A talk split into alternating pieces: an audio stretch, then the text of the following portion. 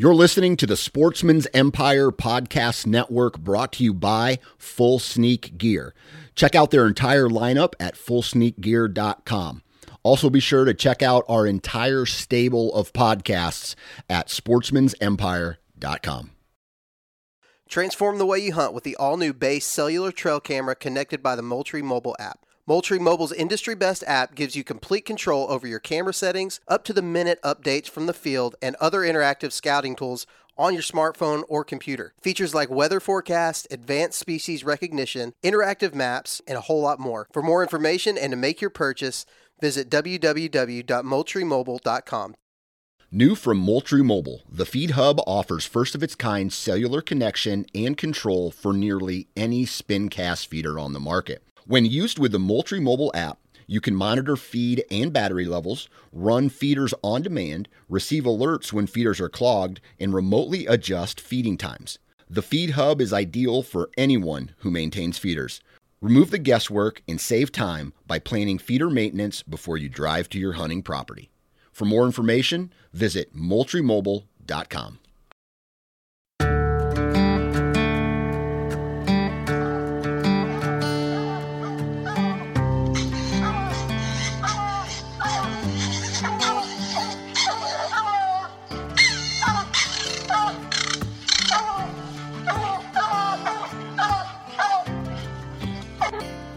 This is the Houndsman XP Podcast.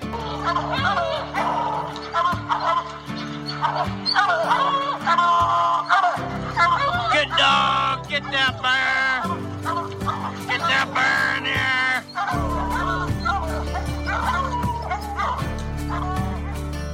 here. The original podcast for the complete Houndsman.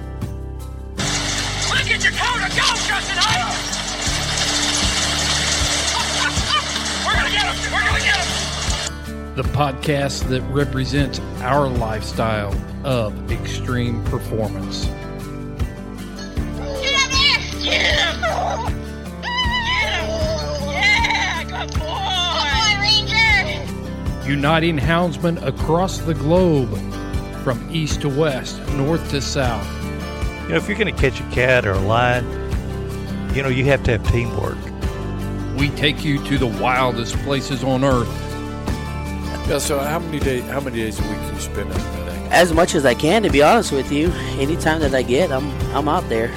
Join us for every heart pounding adventure on Houndsman XP. I'll tell you like I tell everyone else, I'm going to hunt whether you're here or not, so you might as well be here.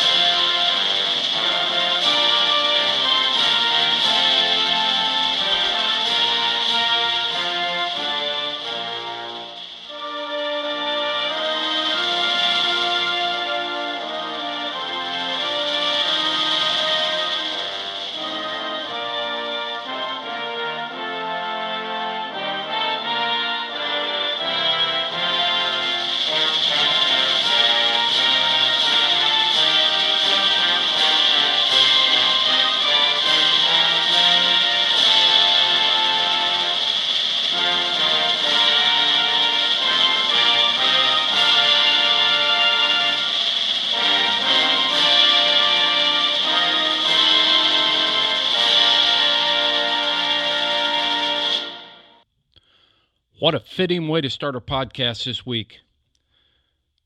We still live in the greatest nation that the world has ever known. It's going to be a very special week this week. We have Veterans Day on the 11th, and my Marine Corps birthday is November 10th. So if you see a Marine, thank them. If you see a veteran, thank them. It's because of their sacrifices and their dedication to service that we enjoy the life that we have in the United States of America. And I would even go as far as to say across the globe. The United States has been a global force that has secured freedom, democracy in every clime and place, just like the United States Marine Corps hymn states in every clime and place. We've been there. Air Force, Navy, Army, Marine, Coast Guard. This is the week, folks. Every year at Memorial Day, I see a lot of stuff popping up about thanking veterans, but that's when we memorialize our veterans. On Veterans Day is the day that we celebrate their service. So, thanks for letting me editorialize about that just a little bit. Regardless of what the news is telling you, we're still free we still live in the United States of America.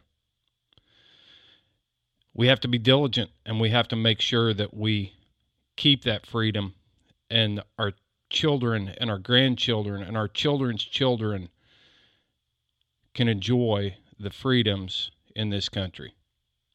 Freedom is very important to us. We didn't do a pre roll this week. We, um, because I just did your pre roll with the national anthem and that editorial about freedom in our country. And um, I just want to spend a little bit of time this episode, me talking to you, houndsmen across the world. I want to talk about a few issues today. I want to answer some questions that I'm, I've received on social media that Seth and Lauren have. Um, have, have received and, and things that we have discussed off air or off the podcast and uh, just have a conversation. You know, one of the things that goes with our freedom, freedom isn't free. Okay. It's not expected. It's not going to be uh, something that we can put on a shelf and just take down and open it up when we need to enjoy it. It is an ongoing battle to secure that freedom. And as that applies to us on a micro scale, we're talking about hound rights. And um, I've been seeing a lot of different things popping up and questions. I get asked questions all the time in emails about how to start hound organizations, how to uh, secure the rights to free cast hounds, I get get uh, messages about advice on how to combat issues in different states. So I just want to tell you that the the main thing that I see all the time is everybody wants to go out and start a new hound organization. Well, why start a new one if you've got an existing one in your state? That is a lot of work, and I want to tell I, I want to just spend a minute here and tell you the things that it takes to start an organization like that. For one thing, there is a huge uh, process for establishing a nonprofit organization. Uh, you've got to do all kinds of paperwork. There's a bunch of legalese. There's all kinds of things that you have to do in order to be a legitimate organization whether it be a religious organization, the Boy Scouts of America, I don't care what it is, or a hound organization. There's just certain things you have to do. You know, just uh, it, it, all starts with with like-minded people coming together for a common cause, and I, I want to talk about that a little bit. When it comes to securing our freedoms as houndsmen in the United States, we have to put aside the petty differences. I don't care if you hunt a poodle, a walker, a blue tick, a Plott, whatever it is you know, if if a person wants to continue to free cast hounds in this country and do it unrestricted from uh, oppressive government interference, if you want to be able to make a stand to that, you have to put that aside. There is way, way, way too much jealousy in our ranks. There's jealousy about who's hunting in this area, uh, about what kind of license plates you have on your vehicle while you're out there hunting. Now, I'll give you an example of this real quick. Okay, so I just got back from Montana. Was out there for a couple months. I was working. Okay, I've got dogs with me out there. These dogs, uh, my main goal there was to work. It wasn't to be hunting or anything like that. So I simply loaded up one of my Plott hounds, had him tied in the back of the truck, and took him up into the national forest and dropped him out on the road and was letting him run down the road to burn off some steam. He'd been sitting in the kennel, he was stir crazy, he needed a break. So I've got him out on the road. I meet another person on that road who has also got a hound in the back of their truck. Okay, he asked me what I'm doing. I'm like, roading a dog. That's all I was doing was roading them, keeping them in shape, keeping them going. Within a week, I got word that I was being accused of trying to bear hunt illegally in Montana with one dog. Now, I'm not saying that people don't have a one dog one dog bear pack. I know they're out there, but I haven't got one. I can promise you that. So, why would you do that? As I did some digging and did some research on this individual, he's more worried about another houndsman with an out of state plate hunting in a place where he hunts than he was about anything else. Okay, he had a hound in the back of his truck. His dog had a tracking collar on it. Was he bear hunting? No, I never suspected that. I never suspected that he was doing that at all. So, at what point do we put aside the petty jealousy and come together? There are other things too. Okay, there are things about, well, this person doesn't do it like I do it. Or if you get back east, okay, competition hunting has set up a uh, situation where people are competing. So we draw out on a cast, we go out. You don't like the way I handled my dog. You don't like the way I made a call as a judge. You don't like um, the fact that the, the the judge's call went in my favor. So now you've got some kind of grudge against that person, and that's why you won't get involved in a hound organization because you don't like the people. Well, let me ask you this: Are you do you like the people who are trying to take your rights? Because if you don't stand together, if we don't stand together, we're all going to hang separately, each one of us. So I want to talk to that's why I'm talking to you today about unity. Okay? If you've got a hound organization, put aside your personal differences. We talk about humility. Last last podcast we had uh, Casey Stutzman on here and we talked about humility. And I'm here to tell you folks that houndsmen in general need to practice a little more humility. I doubt you're you're leading the greatest hound that ever took a breath. I doubt that I'm leading the greatest hound that ever took a breath. So if we just humble ourselves and realize that the relationships we build, the or, the the bonds we form are stronger than the ego that your dog's trying to carry around. Okay? He can't carry that ego. There's an old saying that a man's ego is a heavy burden for a hound to bear. And that is true. But man, we have got to figure out some common ground. So if you've got a state organization and maybe it needs help, be the guy. And I'll refer back to a, a quote from the Bible. In the book of Isaiah, there's a passage that says, and I heard the voice of the Lord calling, Whom shall I send, and who will go for us?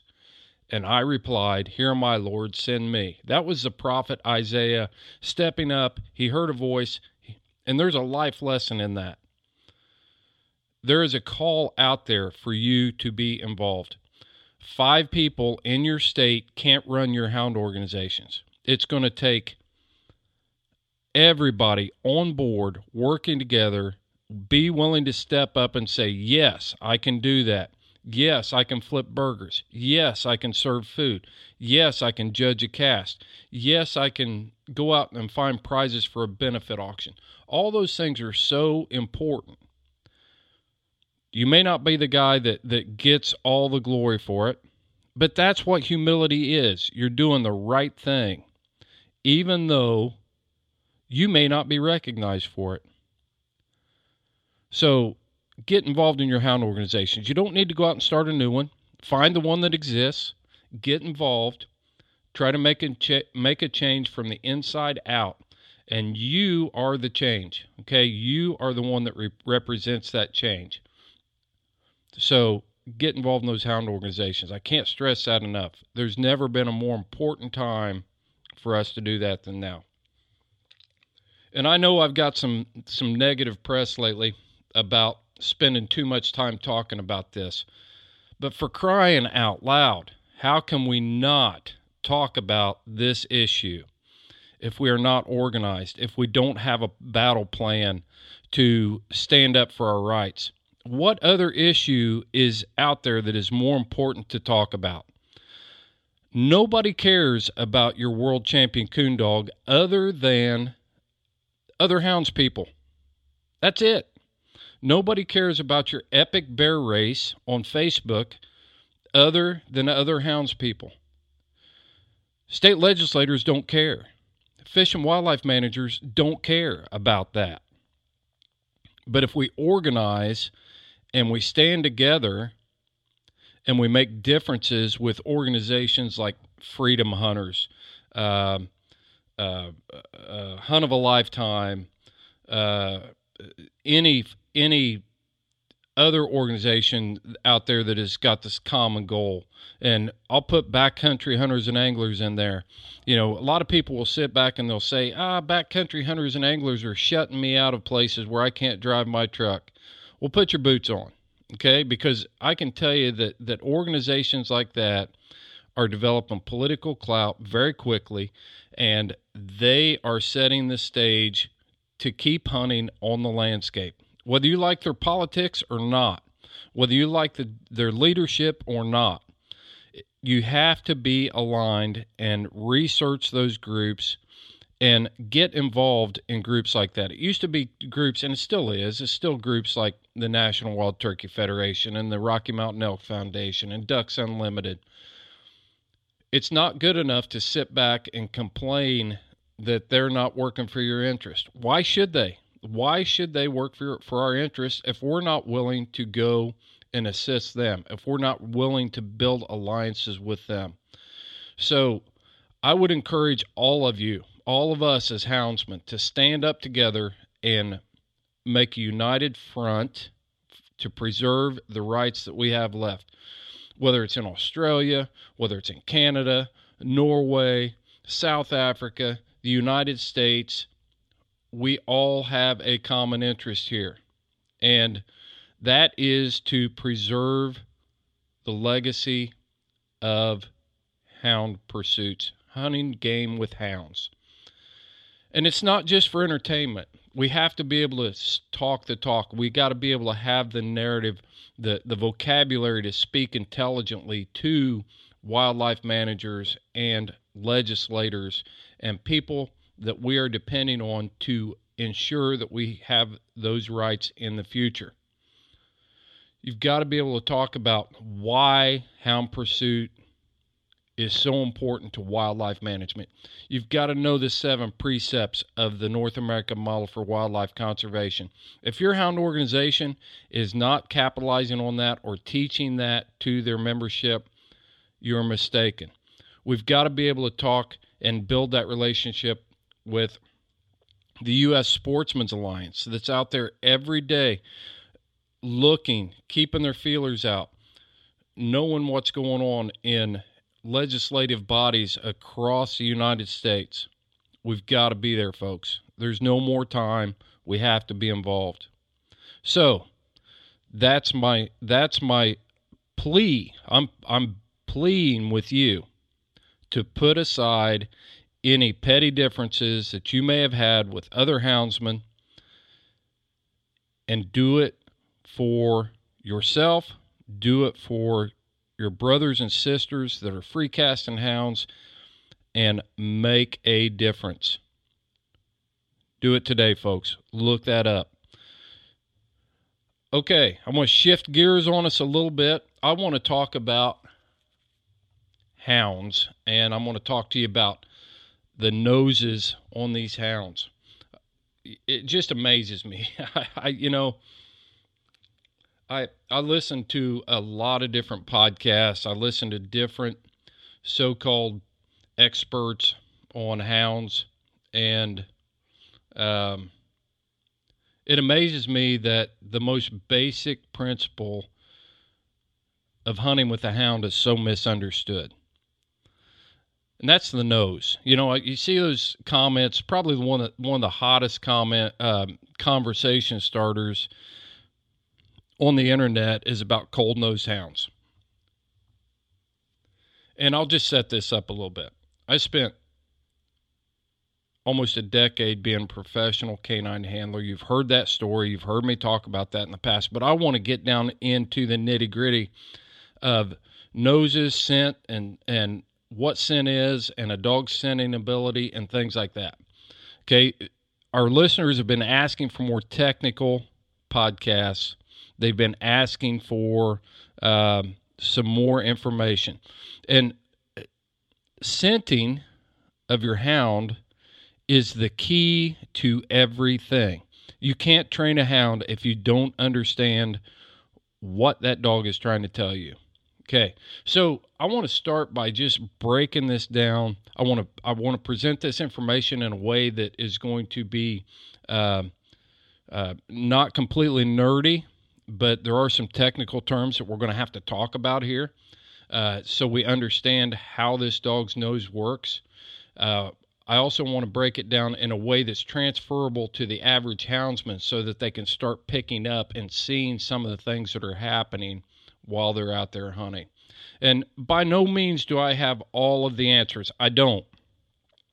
I'm just simply a person that has had some education that I overlaid on almost over three decades of hunting hounds. Okay, so I was fortunate enough to see things in hounds and then be provided training on a dog's olfactory senses, that's their sense of smell, and be able to relate that back to what was actually going on with my hound.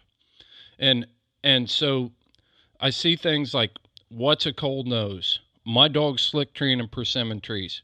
Hey, it's springtime and it seems like my dog can't run a track.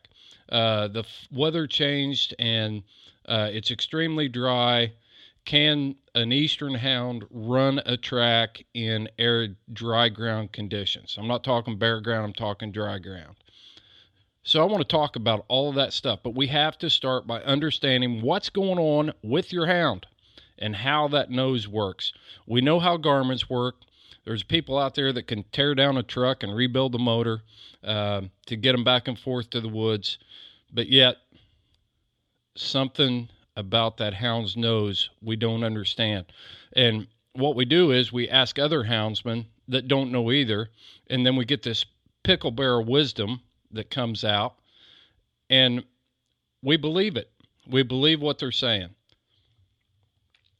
So let's break this down a little bit. I just want to spend some time here, and we'll start with a very basic thing a dog's nose. Okay, so a dog has the ability to scent and smell things that we as humans have no idea.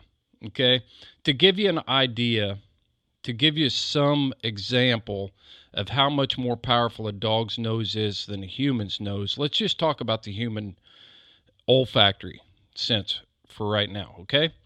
So, a human has about 5 million scent receptors in your nose.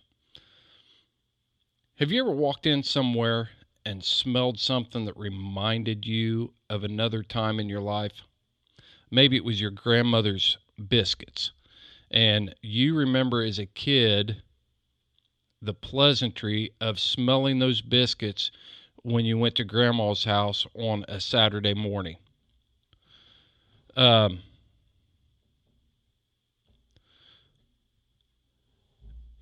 that is how powerful the sense of smell is in humans. It can bring back memories that are decades old. You know, even 30 years after you smelled those biscuits at grandma's, you walk in somewhere else and you smell a biscuits ba- you smell biscuits baking and it takes you back to grandma's house. Okay? So that's only 5 million scent receptors in the human. A dog has between 125 and 2 mil, 200 million scent receptors. That's amazing. That is absolutely amazing, and it's beyond our comprehension. I mean, if you could see me right now, I mean, I've got my hands on the side of my head, and it's like poof, you know, blowing the top of my head off when I try to when I try to break that down and understand what that dog is uh, able to smell, what their scent capabilities or scenting capabilities actually are. So there's three main reasons why a dog has such an acute sense of smell. And I just want to cover that real quick. Okay. The first reason is to increase production, reproduction. Okay. Increase their numbers, maintain the numbers, and a dog's ability to reproduce, sexually reproduce. So that's one. Decrease their enemies. A dog is able to smell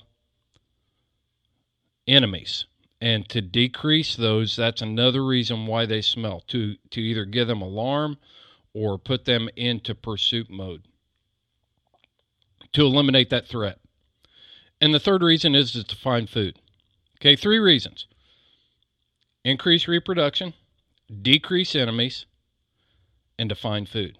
Okay so that's why a dog smells. Now let's transfer that back over to our hound okay? When we're talking about hounds, let's dwell on number two decrease enemies. Our hounds are hardwired to pursue certain game, um, to catch game, most of them. There's a lot of concentrated breeding. So, what we're trying to capitalize on is a thing called prey drive prey drive.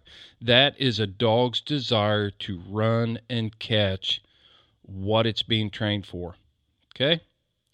Prey drive. And I want you to remember that that that term, prey drive, because drive actually is a genetic instinct that is bred into your hound.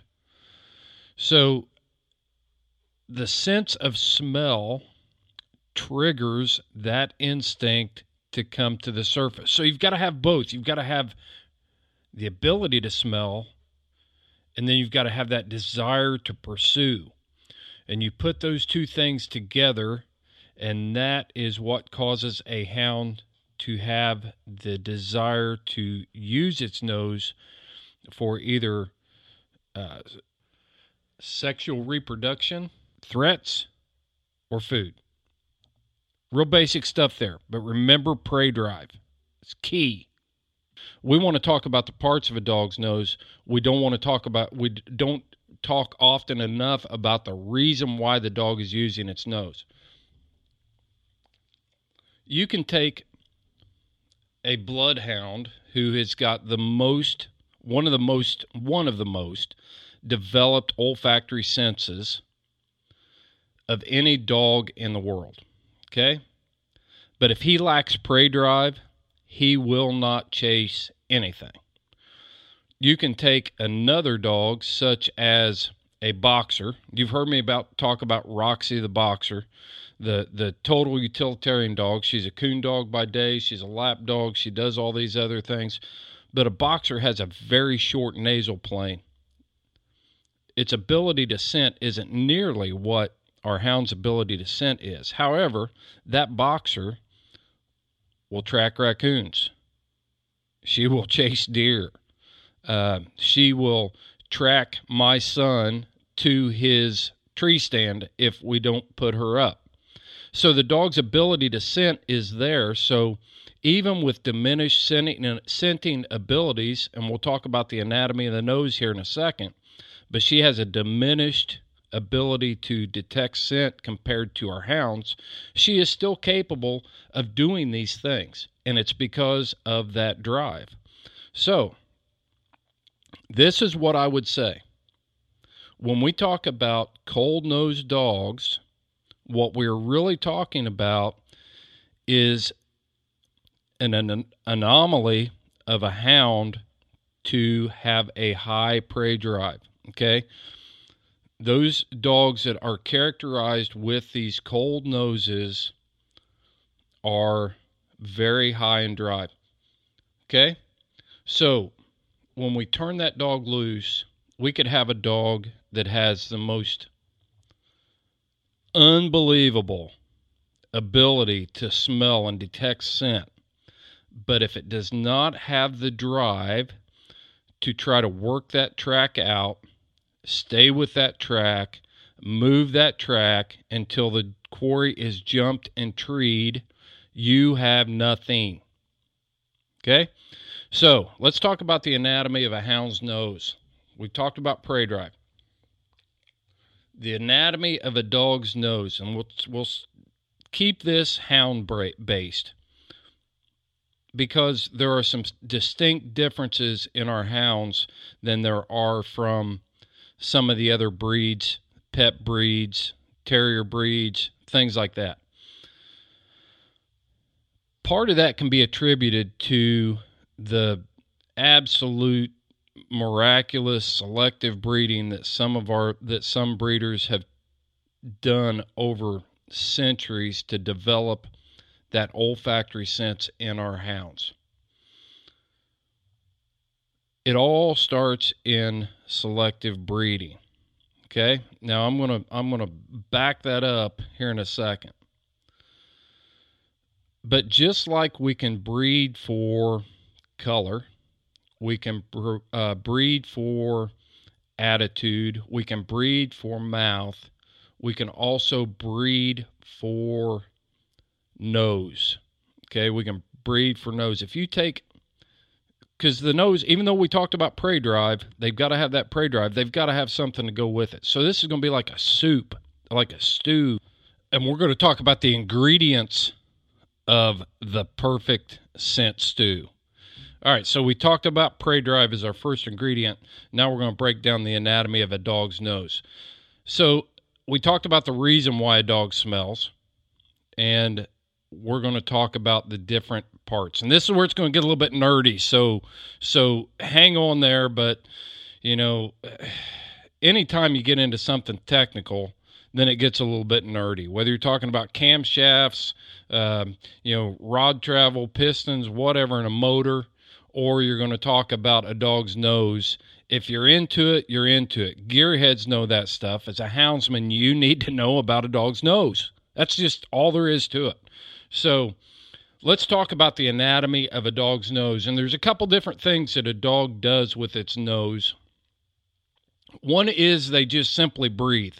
Okay, so they're they're bringing air in through their nostrils. It goes to their lungs. Uh, the the oxygen is uh, transferred to the blood cell, and then that goes out to the muscles and it oxygenates the blood. Okay, so when a dog breathes, it's a very smooth, path from from when it enters the nostrils back down into the lungs and then it exhales okay? And it gets rid of contaminants carbon monoxide uh, any pollutants in the air things like that. So it's a natural thing for life we know that. We do the same thing. But a dog also uses that nose to sniff okay? And sniffing is different than breathing. Sniffing is the deliberate intake of air into the nasal cavity to detect scent. Okay.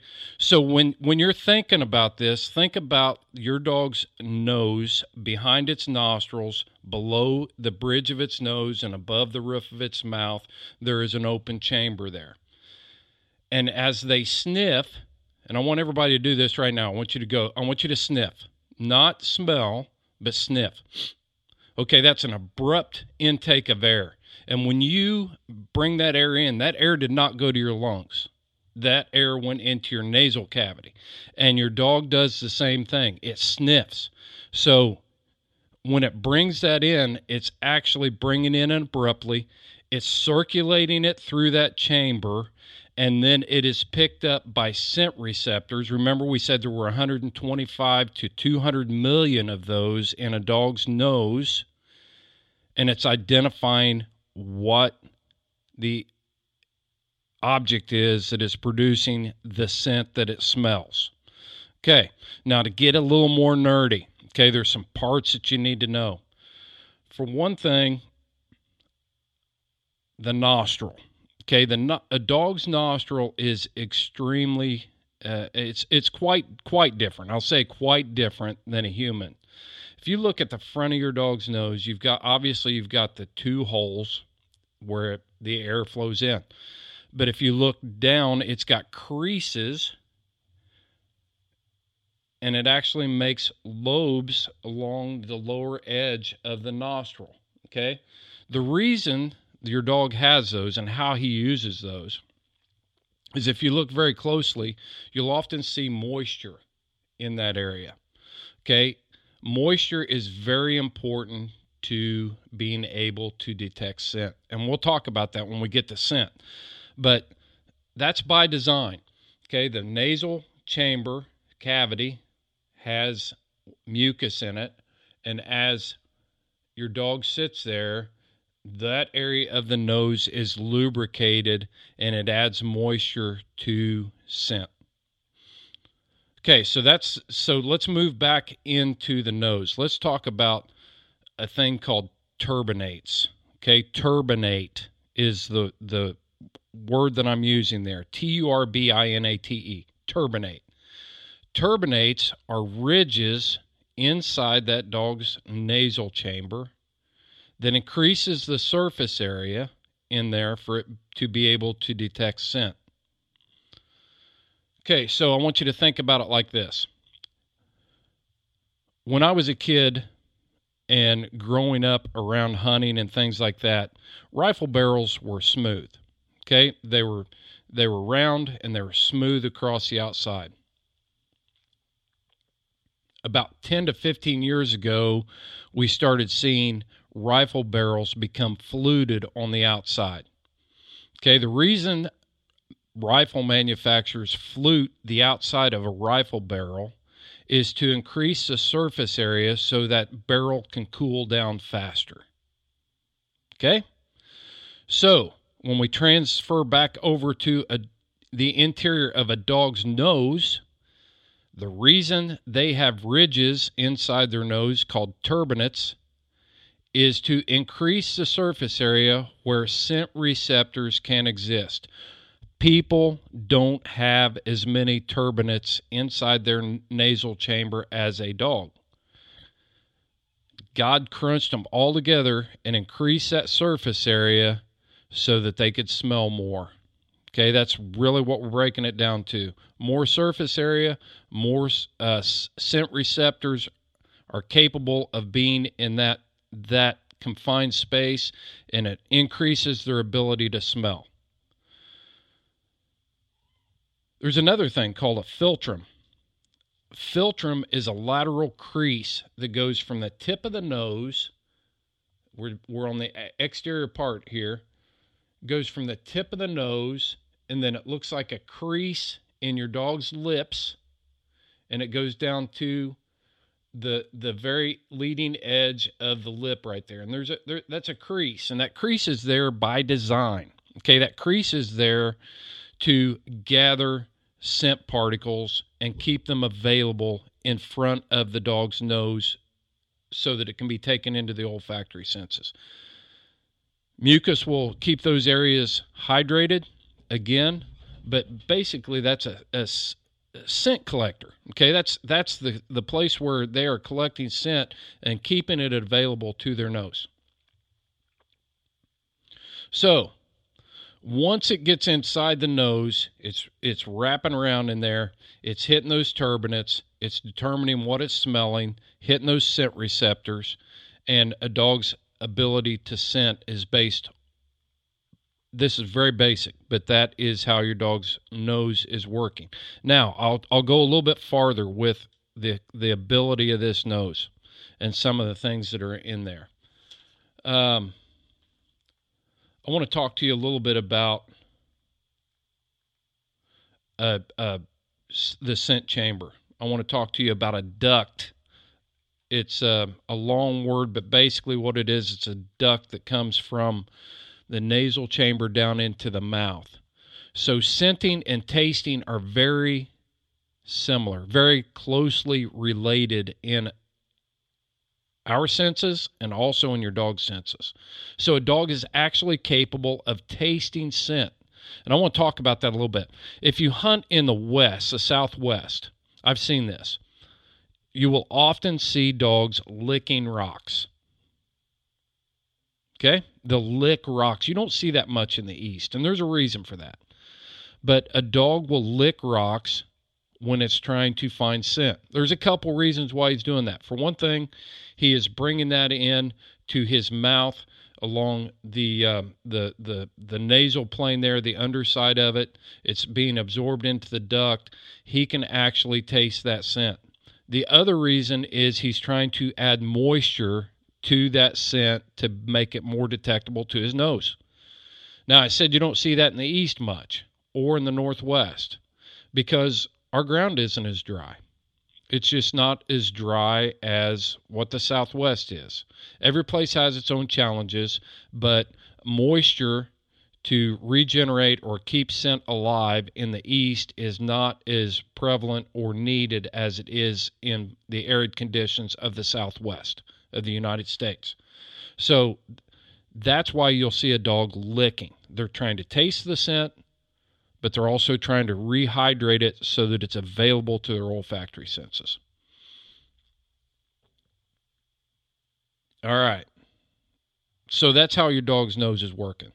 And then he's transferring all that information, okay? All those nerve receptors are collecting all that. All those scent receptors, those cells are communicating with your dog's brain, which is almost dedicate almost 80% dedicated to his sense of smell all right.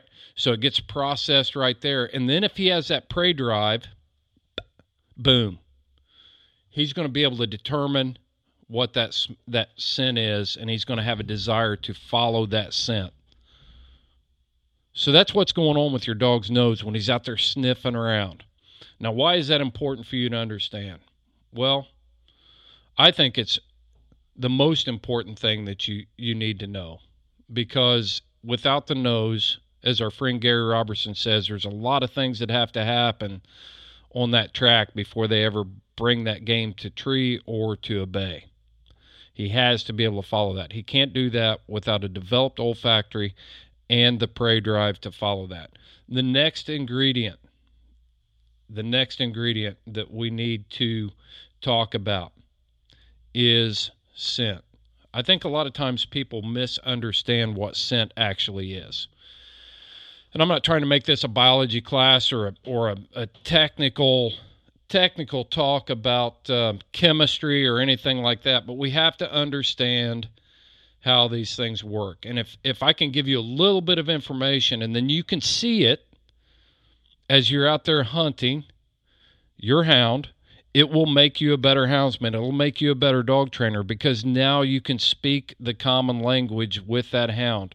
Now, when you see something, you'll maybe be able to understand why things are happening the way they're happening. And I'm not here to discredit the old time houndsmen, okay? Um, those old time houndsmen didn't have the scent or the science that we have in 2020. It just wasn't there. So they learned it in the absence of science. They may not have had all the technical terms, they may not have understood everything that was going on, but simply by being out there hunting hard, paying attention to their hounds, they developed theories about scent that are still true today. And I'll give you an example of that. So when I was about 15 years old and I had I didn't have my driver's license yet, we were out coon hunting and I was with an older gentleman who had been hunting for several years and and was gracious enough to put up with a 15 year old kid and his pup to take him out coon hunting. So we're driving down the road and a raccoon runs across the road in front of the truck. Well, I've got a pup in the box and I'm like, "Yes, here we go. This is better than me turning a coon loose." You know, or or or putting a drag out or anything else. This is a setup situation. It's perfect. And I'm like, stop the truck, stop the truck. I want to turn my pup loose.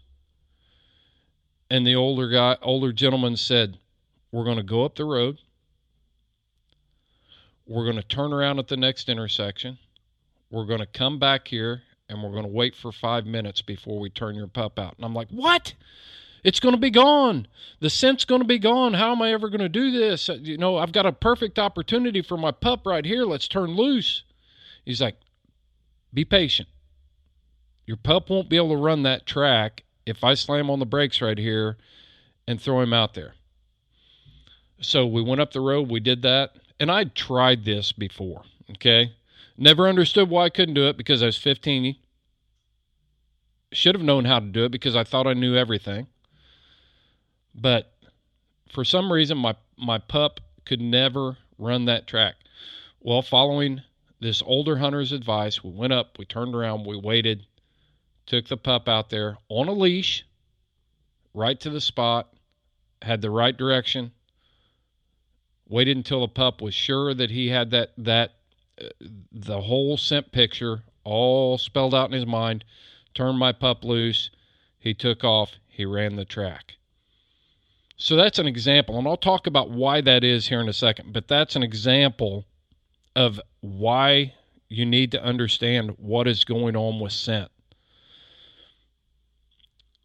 In our haste, in our enthusiasm, we think, throw the dogs out. Well, sometimes that's not always the best measure, and sometimes it's more uh, devastating to a young dog than being a little bit patient and listening. But that's also an example of how the old timers. This guy didn't have any education in scenting. I I was fortunate. You know, I went to I don't know how many hours of training we went through. You know, I trained with the the Royal Canadian Mounted Police who are renowned worldwide for their dogs. I I trained with uh, the German Federal Police and their tracking dogs and and different. I mean, I was fortunate to have the education to go along with experience. This guy just had experience and he had figured it all out on his own.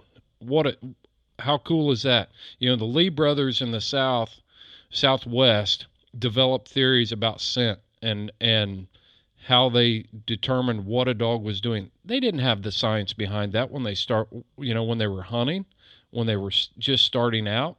They learned all of that stuff through trial and error. But they were they were objective to it all and they they took it all in and they processed it and they figured things out. So kudos to the old timers what I'm trying to do is accelerate our understanding of what's going on so that we don't have to wait 20 or 30 years to understand what's going on with the dog's nose. So let's get into this next ingredient of our scent stew, and that is the main ingredient, the scent itself. A lot of misunderstanding out there. There's a lot of thoughts that that uh, footprints or foot traffic is what leaves scent behind. Well, it, there is some, but it's pretty minute a coon, a bear, a lion walk on their feet every day.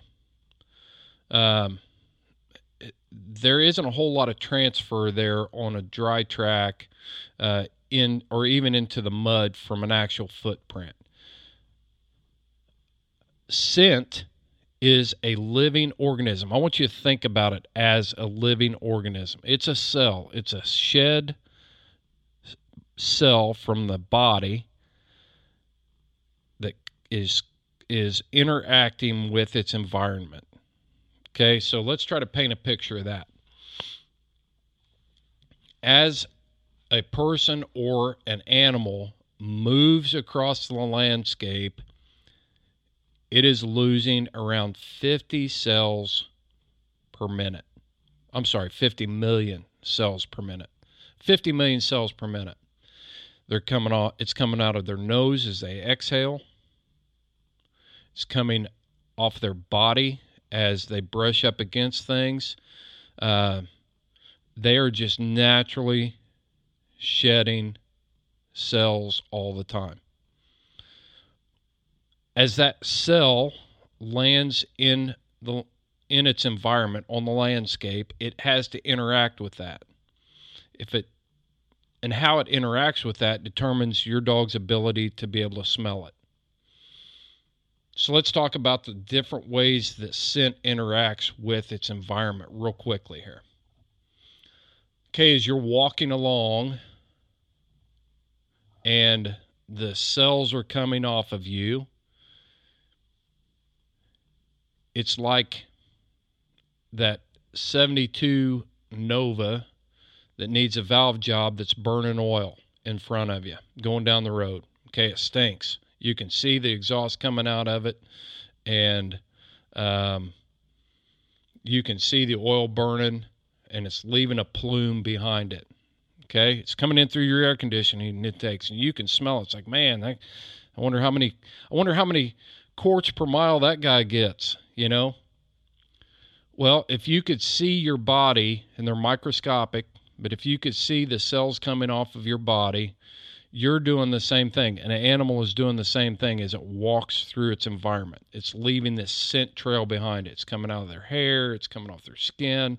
If they stop and they scratch, if they brush up against a tree, uh, walking through tall grass, all those sort of things are causing these cells to come off this animal, placing them on the landscape, and now it has to interact there. Okay, so as an animal walks through uh, across a landscape, and we'll talk about difference in the landscapes and how it interacts. If that area that they're walking is shaded,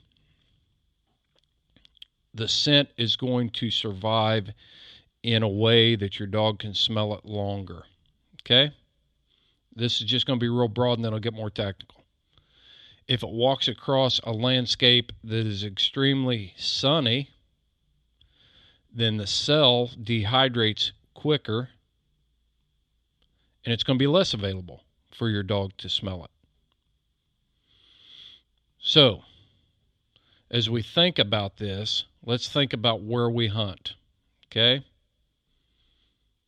If I'm hunting on the south side of a a ridge or a mountain range that gets a lot of sun exposure, you start a track, you're in the bottom, shaded by trees, vegetation, things like that. It's low ground.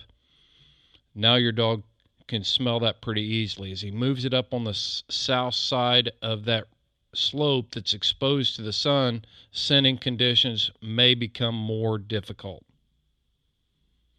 As he moves back into the shade, shaded areas, he may be able to track better.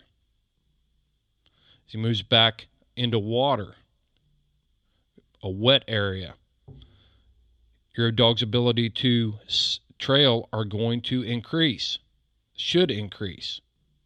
As he moves back out into the sun, starts to dry up again. Now, let's talk about that scent itself. It's interacting with also with the bacteria in the ground. All right, so a lot of people will say I've heard I've heard conversations like this. Okay, man, the leaves started falling, and all of a sudden my dog acts like he can't track.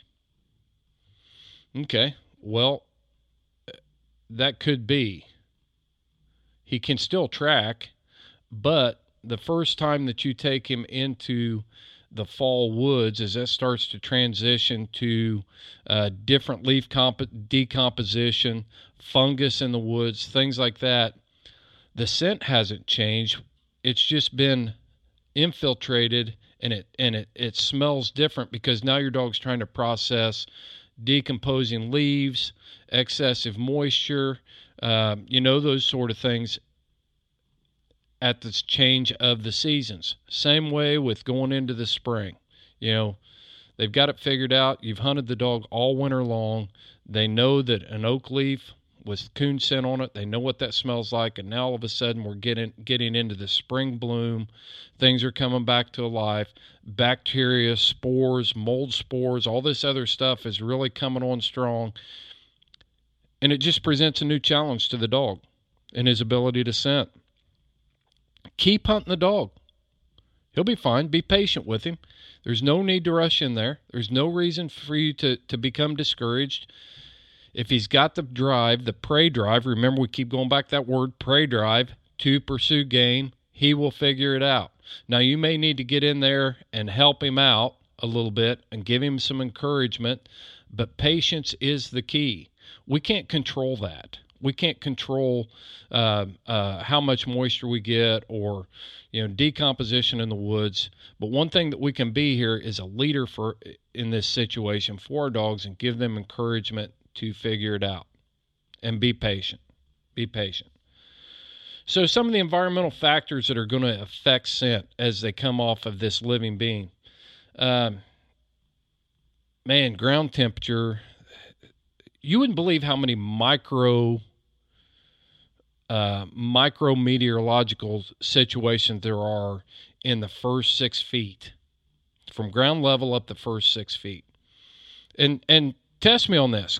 Go out it with with a thermometer and measure ground temperature. And then measure ground temperature 12 inches above the ground. And then measure at three feet above the ground. And measure at four feet above the ground. And six feet. You will find an unbelievable difference in those different temperatures at those levels. So, what does that mean to scent? Okay. So, anytime you have micro environments like that, it's called micrometeorology. Uh, with our weather at that that in short amount of distance, if I stand out there and I try to test the temperature or figure out what's going on at, at arm's length at eye level, I have no idea what's going on at ground level. It's that much different. We're talking about 105 degrees at the ground level and 80 degrees at eye level. I mean, it can be that extreme. And in those micro environments between there, there's air currents moving. So, for us to be able to think that we can we can figure things out at our eye level and looking at the trees and figuring out what's going on with the wind, it's impossible. Okay, scent is so microscopic you can't see it but your dog knows at 200 million scent receptors is capable of figuring that out. Okay? The other thing is air currents. And, and we talked about the micro the micro environments there, different air currents, all that. But can you imagine what's happening 30 feet above the ground or 40 feet above the ground where a coon is sitting or a squirrel is sitting or a bear is sitting? What's going on there? Well, I will tell you that unless you have a way of measuring air currents, you really don't know. So you have to watch your dog. Have you ever walked into a tree and you've got that one dog that always sits up on the hillside? It's like, well, he's looking at him. Well, he might be looking at the game. He might understand that. But I've also seen dogs in the middle of the night where there's no way they could see a, a raccoon sitting 40 feet up in a tree, but they're treeing on their hind legs 40 feet up the hill.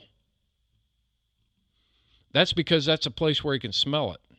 Now, is that acceptable for a competition coon hunter? No, it's not. Is it acceptable for a guy that just wants to go out and uh, pleasure hunt his dogs? Possibly. Uh, it's not acceptable for me necessarily. I like a dog to be a little more accurate that than that, and and part of that drive and the brains that dog has, he's going to figure out that hey, I can smell it here. I'm a, uh, you know, I've narrowed it down, and here it is. It's in this tree. Dog's sitting 40 feet up the bank and treeing up into midair, that's not going to get you plus points in a in a competition hunt. So we expect a little more accuracy than that. But a dog's capable of doing that and and if you let him keep doing that that's going to be good enough. If if you don't do your part to narrow that down a little bit you're going to have that type of a tree dog. But here's something you can do. So i use a wind detector and bow hunters have used them for years archery deer hunters elk hunters have used these for years it's a little bottle it's got the flip top on it shake it up squeeze it and these little microscopic particles go floating out in the air, and you can see which way your scent is theoretically going. Okay. Well, in order to really understand that, instead of sitting there and squirting it up in the air over your head, you should be doing that lower, closer to the ground to see what's happening there. Okay, that's one thing you can do. You got to know why you need to do that. A dog's natural scent profile, the place where he's going to look for scent naturally, is approximately 45 degree angle down from his body plane. So if you go from the base of his tail to his shoulders, draw a straight line, and then that dog's head is canted down 45 degrees, that is where he wants to look for scent. Okay, if you see a dog with his nose buried in the leaves or in the in the dirt looking for scent, it's because he he can't find it at his natural 45 degree angle. A smart dog knows that scent. He's looking for that scent on the ground. Now, what if the scent and we'll talk about this, what if the scent is suspended above his head? You've you've got to have a dog with some intelligence here. Okay, that's important too. That's another ingredient that we've got to have.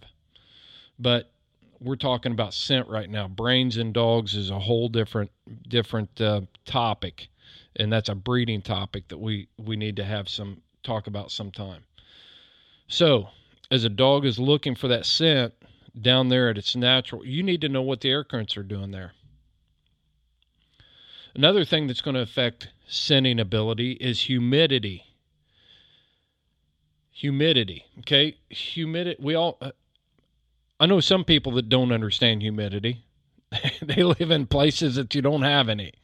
Uh, but in the east and and uh, east of the Mississippi River and the south, we understand what humidity is. But the thing we don't understand is how it affects a dog's ability to scent. Scent is so microscopic that it can become suspended in the air on high humidity days. It actually floats up there. Okay, it just kind of floats along. It can float up there for hundreds of yards on a still day. You know, just a slight little air current just floated out there, maybe three feet above your dog's head. He's never going to find that. He'll never know it's there. And remember, we got to back up because as a, a, a person or a creature moves through its environment, it is actually pluming up off of the body. You know, it's not down there in that eight to ten inch area off the ground where that that dog naturally wants to look for it. It's being plumed up behind them, and on high humidity days or nights, it is slower to settle to the ground. It's probably one of the reasons why that pup can't run that track when you see it cross the road. The scent simply has not settled down to where it naturally wants to find it.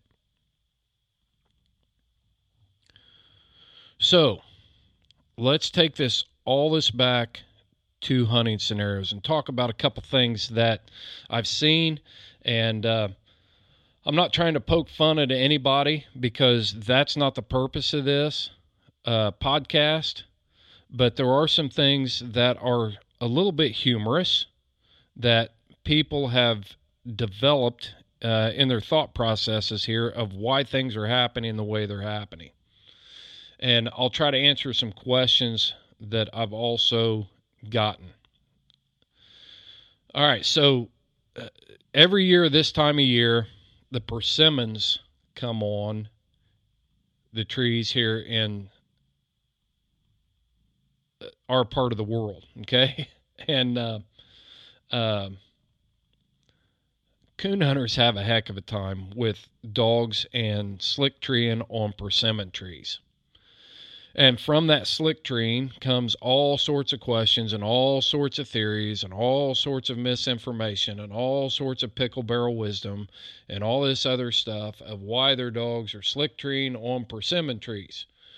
And as we get past the persimmon season, then we'll go into the same thing with acorns, you know, oak trees. Coons will go up into oak trees and they'll feed and they'll but I've heard everything from the persimmon pulp gets on their feet and they can't smell it leaving and and when a persi- when a when a coon eats persimmon, it interacts with the body and it, it, it eliminates their scent. And I mean, just go to any social media site and uh, that's related to hounds and and watch this.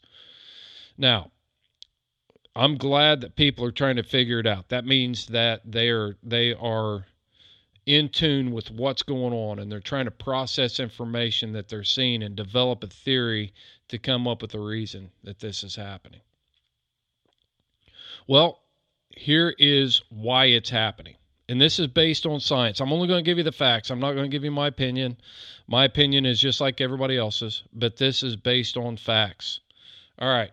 As a coon goes up above the ground and sits up there and feeds, and he's trying to uh, get the winter fat on. I mean, they love those persimmons. They're going to eat them. You'll find you'll find scat along the creeks and on logs and stuff with persimmon seeds in them. You know, these coons are eating a lot of persimmons this time of year. The reason your dog can't smell it or a slick train is not because they can't smell the coon going away. It's because as a coon sits up in that tree and he eats two or three pounds of persimmons up there, his body is shedding those cells that are scent that are coming off its body, and it is very concentrated under that tree. Okay? It's concentrated right there. For the last 11 months of the year, when your hound smelled that much concentration of scent under a tree, it treed there.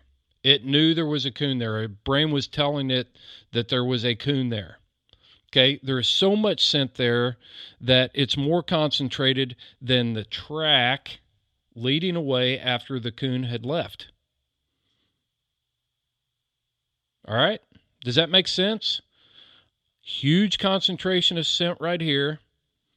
He's been the coon's been sitting up there. It's been eaten. The concentration of scent is pooled up that's another term, scent pool. It's pooled up around the tree. And for his whole life, or the at least the last 11 months of it, if it came across a tree that had that much scent pooled up under it, it treed. And it was right. But in this particular case, it sat up in that tree, and now your dog is fooled into thinking that coon is still up there. And it missed the track that was leaving. It had nothing to do with persimmon pulp on its feet. Like we said, foot foot traffic and transfer is very minimal, uh, almost non-existent. It had nothing to do with that. Another thing that I've heard is that when a coon or a lion or a bear is scared, it can pick up its scent. Just pick it up. It's magic. All of a sudden, they can decide, I'm not going to smell it. You know, I'm not going to let anything smell me anymore. So it picks up its scent. Well, it, that is biologically impossible. But you'll get old timers that say, "Well, I've seen it. I've I've seen what it was." Well, I know you have, but I'm saying that what you saw was not what you think it was. It wasn't a, a, an animal can simply not do that. Okay, we used to think the Earth was flat too. Uh, there's still people that believe in Bigfoot. Just because we think we saw something doesn't make it true.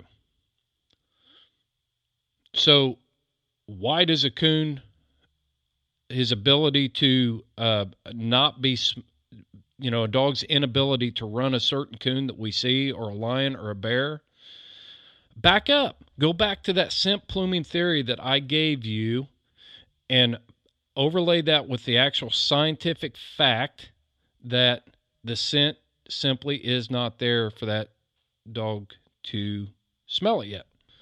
Folks, this is a really complicated issue. Um, it's not. It's not really complicated. It's just uh, very technical, technical, and I've just scratched the surface on scenting, the dog's ability to scent, uh, how scent interacts with its environment, all those things. And there, I, I, just simply can't cover it all in a single podcast. So I want to I want to encourage you to pick up a couple books. and you can just have them as reference books. These books are very technical, um, and um, um, they'll put you to sleep if if you're not really into this. But uh, the first one is a real simple book. It's a it's actually a booklet, and it's called "Scent and the Scenting Dog" by William Syrotuck. A lot of a lot of diagrams. Uh, it really breaks this thing down to scent and the scenting dog. Uh, talks about the the dog's nose, but that's that's a good little book to have around for you to look back on as you're uh, observing your dogs doing different things. And um, if you read this book and then you hunt, you'll start to understand some of this stuff. You'll start to speak the language, as Primos Game calls uh, uh, calls it. You'll you'll be communicating with your dog at a different level. So, Scent and the Scenting Dog by William G. Syrotuck, and then a little more technical book. Um, again, it's um, written by scientists, but it's called Scent Training to Track, Search, and Rescue. It is a search and rescue type thing, but it really breaks this down so that you get a better understanding of the dog's anatomy, how that nose works. You're going to see a lot of big words in there that uh, uh, you may or may not be able to to pronounce. I struggle with them as well, even though I've heard a lot of people use them for years. But uh, it so this is this book is called Scent: Training to Track, Search, and Rescue by Milo Pearsall and uh, Hugo Verbruggen easy for for him to say. His name is almost as as complicated as some of the scientific terms in this book. So, two books for you: Scent and the Scenting Dog, and Scent: Training to Track, Search, and Rescue. Two great books. It ought to be on every houndsman's shelf. You ought to have a, a, a basic understanding of, of what they're trying to say. There's some more modern science that's already come out um, since these two books were published but these will give you a very good place to start and an understanding of what's going on there. And uh, it'll make you a better houndsman. Seriously, it will. It'll make you a better dog trainer. It'll make you a better houndsman.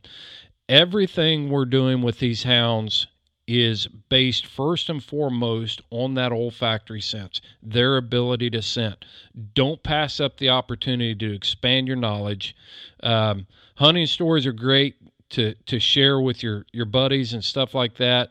But there are better places to uh, get information about what's actually going on with scent and the scenting dog than uh, off Facebook or or social media. And again, scent training to track search and rescue and the other booklet is scent and the scenting dog. They are going to be the episode cover photos so you'll have all the information right there. And then just a really simple little thing that you can buy to help you kind of start picturing. Uh, i'm real good I, am I'm, I'm real big on having visualization uh, so that i understand things a visual learner your dog is a visual learner too by the way um, they learn by watching that's a whole different podcast but visual learner. So another thing I would encourage you to get is is a uh, wind detector that is available for archery hunters. And I picked up one at the at the farm store. Uh, it's a dead downwind uh, wind detector. It's full of a bunch of little powder. Just shake it up, puff it in the air, and you can see which way uh, the wind currents are moving. So real basic stuff. And then one thing I would encourage you to do is is if you really want to get down on the and get technical. When we were when we were canine handlers, we had to log every track. Okay? We had to put in the date, the time, the weather conditions, including humidity and barometric pressure and temperatures. We had to log all that stuff. We were we did that so that we could develop a baseline and expand our understanding of when our dogs could track optimally and when they struggled. And you can't do that if you're going, well, it was kind of rainy last week. Uh, it was kind of sunny maybe that one day. Uh, the snow conditions were this, I think. I don't remember for exactly because what do you have for lunch? Oh, I can't remember that. Um, but if you will log those things, and you can do it with stickbowoutdoors.com has the hound log. Uh, you can you can go through and log every single hunt using that and get a better understanding. We're all about preserve, protect, and promote around here. We don't want you to be frustrated. A lot of times this stuff can be frustrating for you. And we want to talk to you. I wanted to spend some time talking to you uninterrupted about scent and the scenting dog and get some information, dispel some rumors out there. And uh, I'm glad that you guys tuned in with me today. Veterans Day, and I'll selfishly promote United States Marine Corps birthday, November 10th. Veterans Day, the 11th. Marine Corps birthday, the 10th. Pray for our country and our leaders. God bless the United States of America. You follow your hounds, I'll follow mine.